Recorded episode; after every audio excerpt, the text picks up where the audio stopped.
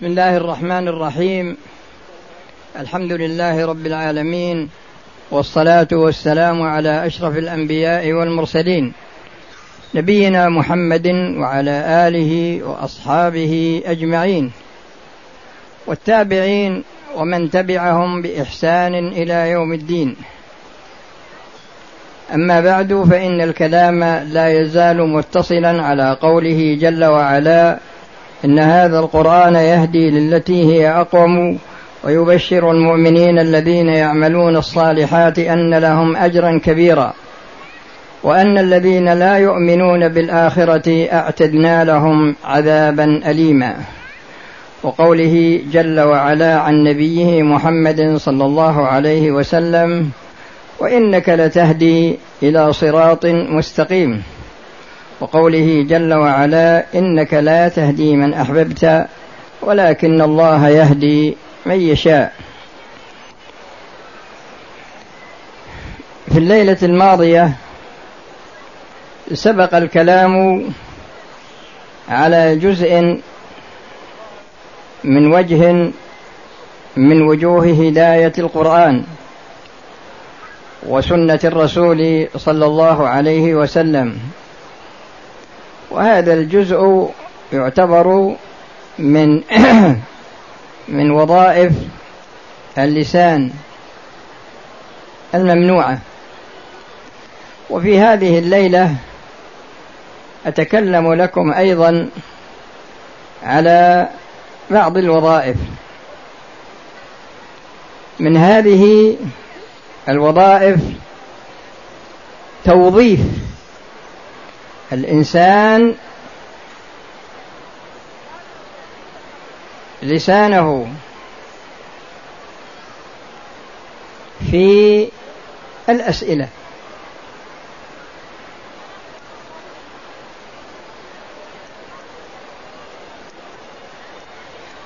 والله سبحانه وتعالى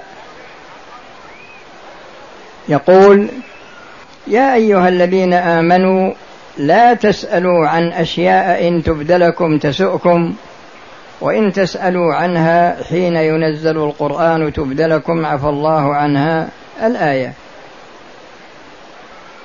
ويقول الرسول صلى الله عليه وسلم ذروني ما تركتكم.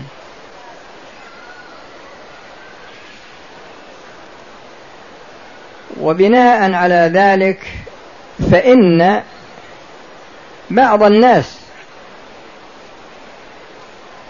يشغل لسانه بالسؤال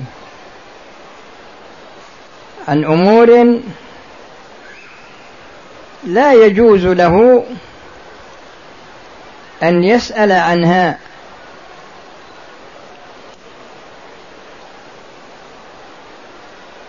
وأنا أذكر لكم بعض الأمثلة على ذلك. فمن ذلك السؤال عما يتعلق بذات الله وبأسماء الله وبصفات الله. ولهذا لما جاء رجل يسأل الإمام مالك رحمه الله عن قوله تعالى ثم استوى على العرش الرحمن قال له السائل يا مالك كيف استوى؟ قال له رحمه الله الاستواء معلوم والكيف مجهول والإيمان به واجب والسؤال عنه بدعة ولا أراك إلا مبتدعا فأمر بإخراجه من المسجد.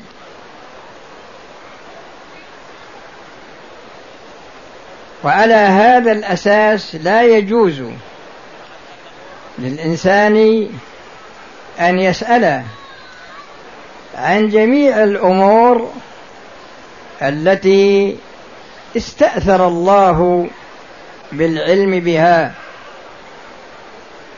لأنها من خصائصه. جل وعلا قل لا يعلم من في الأرض والغيب من, في الأرض والسماء الغيب إلا الله. وعنده مفاتح الغيب لا يعلمها إلا هو. إن الله عنده علم الساعة وينزل الغيث ويعلم ما في الأرحام وما تدري نفس ماذا تكسب غدا وما تدري نفس بأي أرض تموت. فجميع الأمور الغيبية يقول فيها الإنسان كما قال الإمام الشافعي رحمه الله آمنت بالله وبما جاء عن الله على مراد الله وآمنت برسل الله وما جاء عن رسل الله على مراد رسل الله. ولهذا جميع الفرق التي ظلت في هذا الباب إنما ظلت بالنظر إلى تولد كثره الأسئلة التي لا يجوز لهم أن يسألوا عنها. ومن الأسئلة أن الشخص يسأل لا لغرض العلم ولكن لغرض إحراج المسؤول. فوجد من بعد طلبة العلم من يبحث في المسألة بحثا علميا على قدر استطاعته حتى يتكون عنده رأي على حسب مستواه. ثم يأتي إلى عالم من العلماء فيسأله سؤال المتجاهل الذي ليس عنده علم أصلا في هذه المسألة وهو يريد أن يوقع هذا العالم أمام الناس أو يوقع هذا المسؤول. والله تعالى يقول يا أيها الذين آمنوا لا تسألوا عن أشياء إن تبد لكم تسؤكم. فقد يكون عند السائل فقد يكون عند المسؤول من الحكمة ما يكون فيه إساءة إلى السائل ويكون السائل هو السبب. فهذا النوع من الأسئلة لا يجوز للإنسان أن يسأله لما اقترن به من سوء القصد. والرسول صلى الله عليه وسلم يقول إنما الأعمال بالنيات وإنما لكل امرئ ما نوى. فالنية أساس للعمل لأن العمل لا بد فيه من الإخلاص ولا بد فيه من المتابعة. فيكون هذا الشخص لم يقصد بسؤاله وجه الله.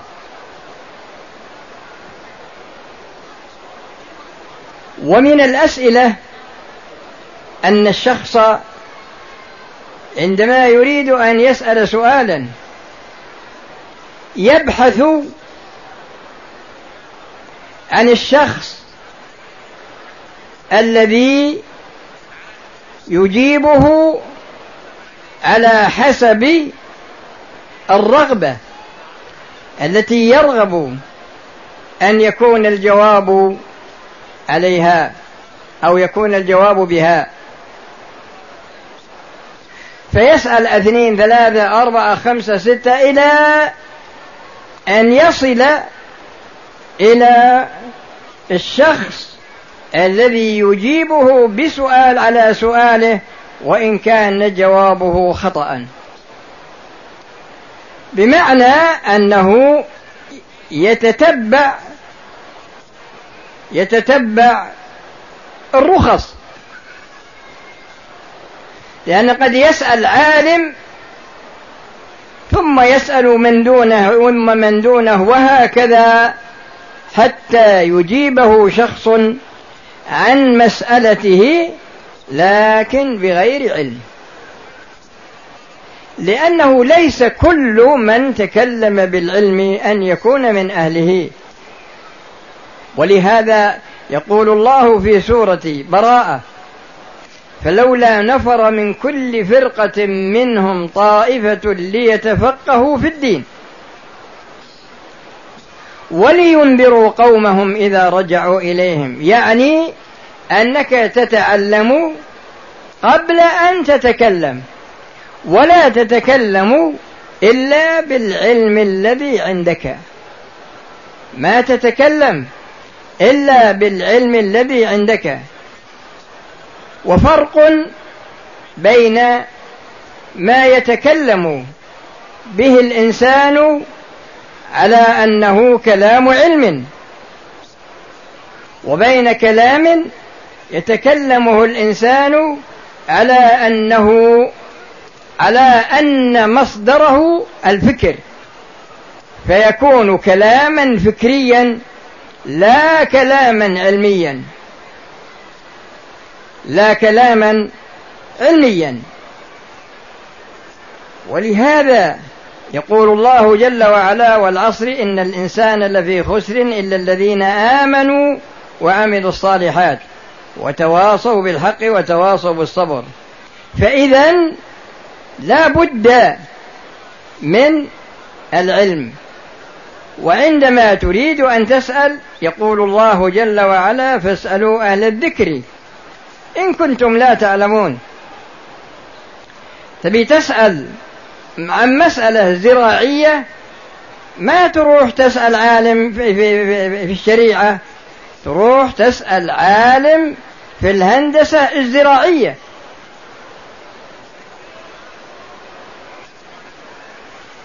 وهكذا تريد أن تسأل عن مسألة طبية تذهب إلى الطبيب المختص بهذه المسألة.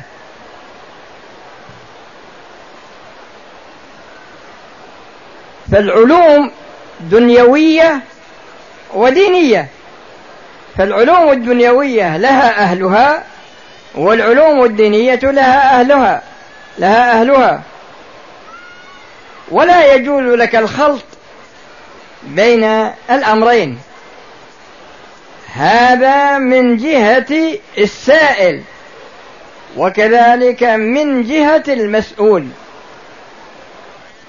يعني أن المسؤول لا يجيب إلا في مسألة من اختصاصه. يعني تكون هذه المسألة من العلم الذي تعلمه. ولهذا يقول شيخ الإسلام رحمه الله ابن تيمية يقول يفسد الناس أربعة نصف متكلم ونصف متفقه ونصف متطبب ونصف نحوي. الأول نصف المتكلم يعني في علم العقائد. يعني تعلم علوم خفيفة من علم العقائد لكن وضع نفسه في موضع المجتهد المطلق في هذا العلم. فيقول هذا يفسد الجنان يعني يفسد القلب لأن القلب هو مركز الاعتقاد. هو مركز الإيمان.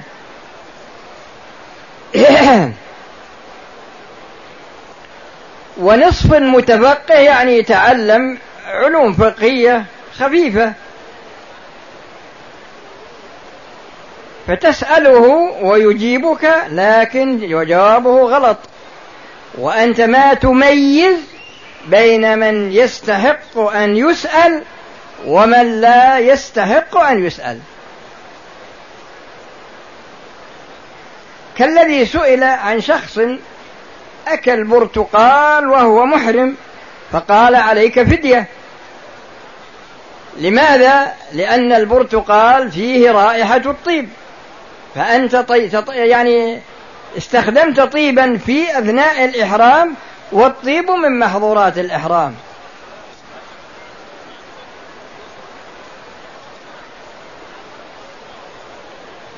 فيقول هذا يفسد الأركان. بمعنى أنك تسأله عن مسألة فقهية عملية ويجيبك بخطأ. يجيبك بجواب غير صحيح فتعمل به. ونصف المتطبب هذا يعني تعلم مبادئ الطب لكنه لم يتمكن من علم الطب. تأتي إليه ويصف لك وصفة يمكن تموت بسببها أو تصاب بمرض وهذا حصل. وأما الرابع الذي يفسد اللسان فهذا تعلم بعض المبادئ النحوية.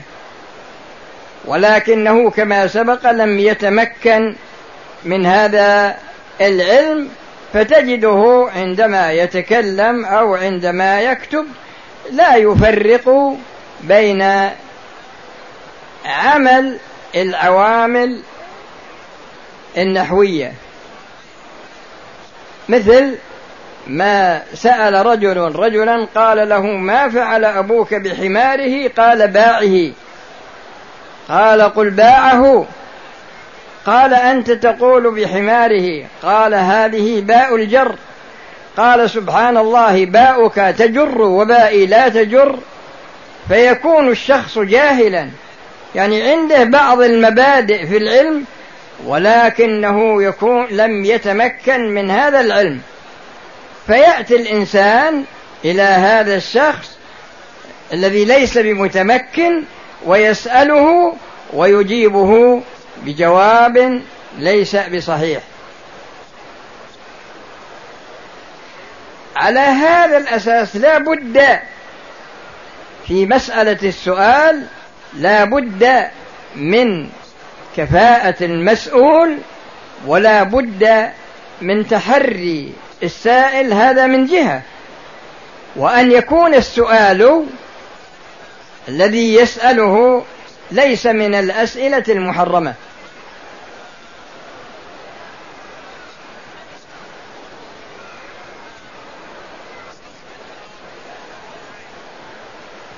على هذا الأساس نستخلص أن الشخص عندما يريد أن يسأل يسأل عن أمرين. الأمر الأول مسألة وقع فيها. مسألة وقع فيها أو مسألة يريد أن يعمل بها.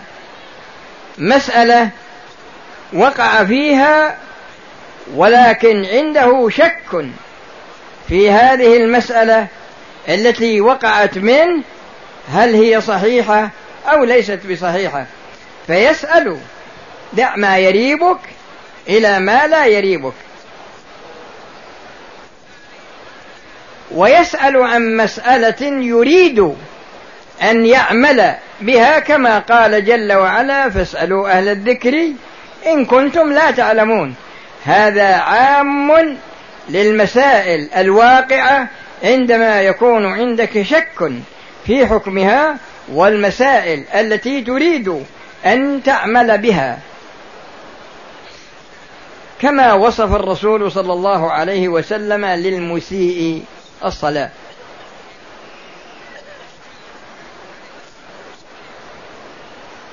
لأن سأله يعني لأن المسيء في صلاته ما أحسن الصلاة. وفي النهاية قال له يا رسول الله لا أحسن غير هذا فعلمني فعلمه كيف يصلي. فتسأل عن مسألتين مسألة وقعت وأنت في شك منها تتحقق وتسأل أوثق من تتمكن الحصول عليه من أهل العلم. أو مسألة تريد أن تعملها مثل إنسان يبي يعتمر يبي يحرم يأتي يقول كيف أحرم؟ يبي يطوف يقول كيف أطوف؟ يبي يسعى يقول كيف أسعى؟ وهكذا. يعني مسألة يريد أن يوقعها. الأمر الثاني مسألة لأن بعض طلبة العلم يقرؤون وقد تشكل عليه مسألة في أثناء قراءته.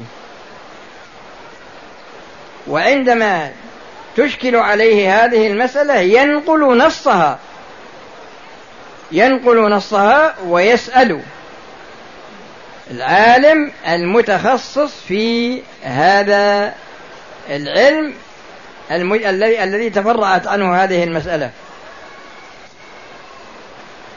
ولكن الآن عندما نجد في وسائل الإعلام سواء المقروءة أو المسموعة أو نجد كثير من الذين يكتبون في هذه كتاباتهم هي تعتبر في الحقيقة, في الحقيقة إجابات عن أسئلة مفروضة. عندما تنظر إلى الكلام وتنظر إلى مصدره الذي تكلم بهذا الكلام لا تجد عنده بنية تحتية علمية صالحة لأن يتكلم بهذا الكلام في وسائل الإعلام. على هذا الأساس طالب الشخص يحتاج إلى أن يتأكد من صلاحية السؤال وصلاحية المسؤول. فصلاحية السؤال تخول لك السؤال وصلاحية الشخص المسؤول تخول لك أن تسأله. أما التخبط في هذا المجال بدون تمييز بين السؤال المشروع والسؤال الممنوع وبين من يصلح أن يكون, مجيبا ومن لا يصلح أن يكون مجيبا هذا لا يجوز لا بالنسبة للسائل ولا بالنسبة للمسؤول. ولهذا الإمام مالك رحمه الله في مرض موته يقول وددت أنني ضربت سوطا عن كل فتوى أفتيتها ولا أفتيت. وجاءه رجل وسأله عن جملة من المسائل فأجاب عن أربع وقال في الباقي لا أدري. فقال له أنت مالك بن أنس تضرب إليك أكباد الإبل من شرق الأرض وغربها وتقول لا أدري. قال امشي في أسواق المدينة وقل سألت مالكا عن كذا أربعين مسألة. فأجاب عن أربع وقال في ست وثلاثين لا أدري. يقول علم الناس. ويقول الإمام أحمد رحمه الله من ترك لا أدري أصيبت مقاتله. لأن بعض الناس إذا سئل عن مسألة يستحي أن يقول والله ما أدري. علشان يقولون والله هذا ما يعرف. لا. أنت عندما تجيب أنت تجيب لأنك من ورثة الأنبياء فأنت تتكلم في حكم من من أحكام الشريعة. فغرضي أنا هو التنبه إلى التمييز بين السؤال المشروع وبين السؤال الممنوع وكذلك التفرقة بين من يصلح للإجابة ومن لا من يصلح للسؤال ومن لا يصلح للسؤال. وكذلك من يصلح أن يجاب لأن الإنسان كما ذكرت قد لا يحسن قد لا يصلح أن يجاب عن السؤال الذي سأله. فلا بد أن يكون السؤال في مستوى السائل وفي مستوى المجيب. ومن وظائف اللسان من وظائف اللسان الشهادة. والشهادة الممنوعة هنا التي لا يجوز للإنسان أن يعقد لسانه عليها هي الشهادة الكاذبة شهادة الزور. بعض الناس يكون عنده محبة نفع. بعض الأشخاص الذين لهم به صلة. لهم به صلة يريد أن يفزع معهم يساعدهم. فتكون قضية في المحكمة وهذا موجود في بعض الجهات. فيقول يا فلان أنا أريد أن أنا أريد أنك تشهد معي.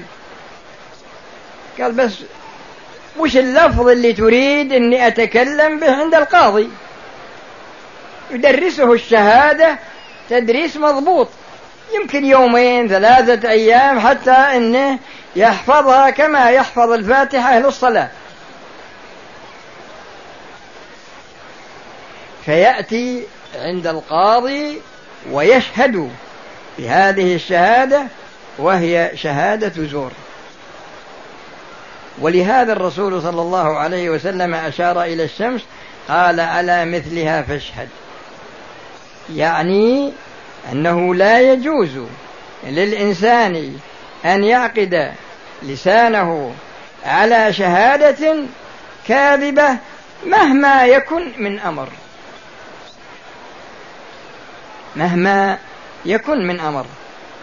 وأنت عندما تشهد بهذه الشهادة تكون شريكا في الإثم لصاحب القضية لأنه أخذ القضية بوسيلة باطلة.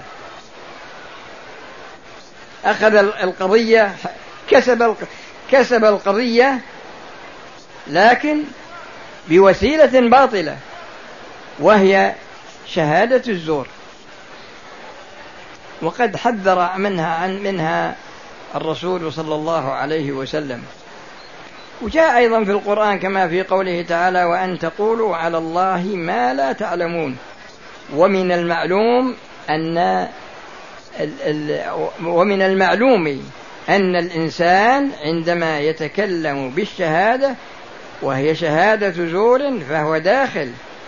يعلم أن هذه الشهادة باطلة ولكن إن رفيقه صديقه هذا عزيز عليه وربما هو يكون له قضية بعد شهر بعد شهرين بعد سنة ويأتي هذا المشهود له ويشهد في قضية هذا الذي شهد له. يعني يكون فيه مبادلة مبادلة في الإجرام.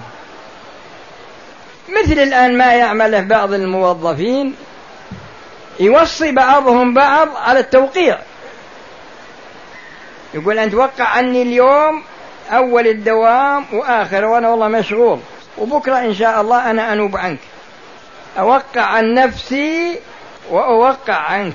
ويكون هذا من التعاون يعتبره هذا من التعاون. المهم أن هذه الشهادة شأنها عظيم. فيجب على الإنسان أن يبعد لسانه عنها. ومن وظائف اللسان وهي وظيفة من أقبح الوظائف. وظيفة يعني شخص يكون له لسانان. صفة ذلك أن يسمع مني كلاما قلته في شخص ليس بحاضر في المجلس. فيسمع هذا الكلام ثم يذهب إلى الشخص الذي قلت فيه هذا الكلام ويقول له أما تعلم أن فلانا قال فيك كذا وكذا يعني يأتي بها على سبيل إظهار الولاء لهذا الشخص. وقد يكون مسؤولا يريد أن يتقرب إليه من أجل أنه رفعه ولا ولا يمشي موضوعه في العلاوة وماشي. هذا الذي نقل عنه إليه هذا الكلام بعدما سمعه قال كلاما سيئا في الشخص الذي قال فيه هذا الكلام. ثم هذا الشخص الذي نقل هذا الكلام إلى هذا الشخص يأخذ هذا الكلام الذي قاله هذا الشخص وينقله إلى الأول.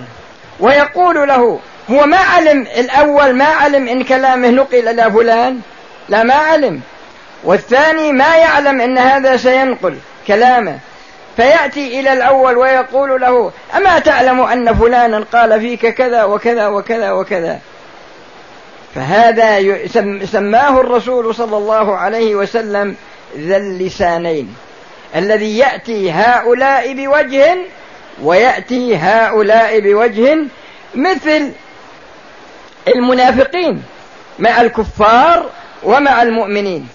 يأتون المؤمنين بوجه أنهم معهم ويقبحون الكفار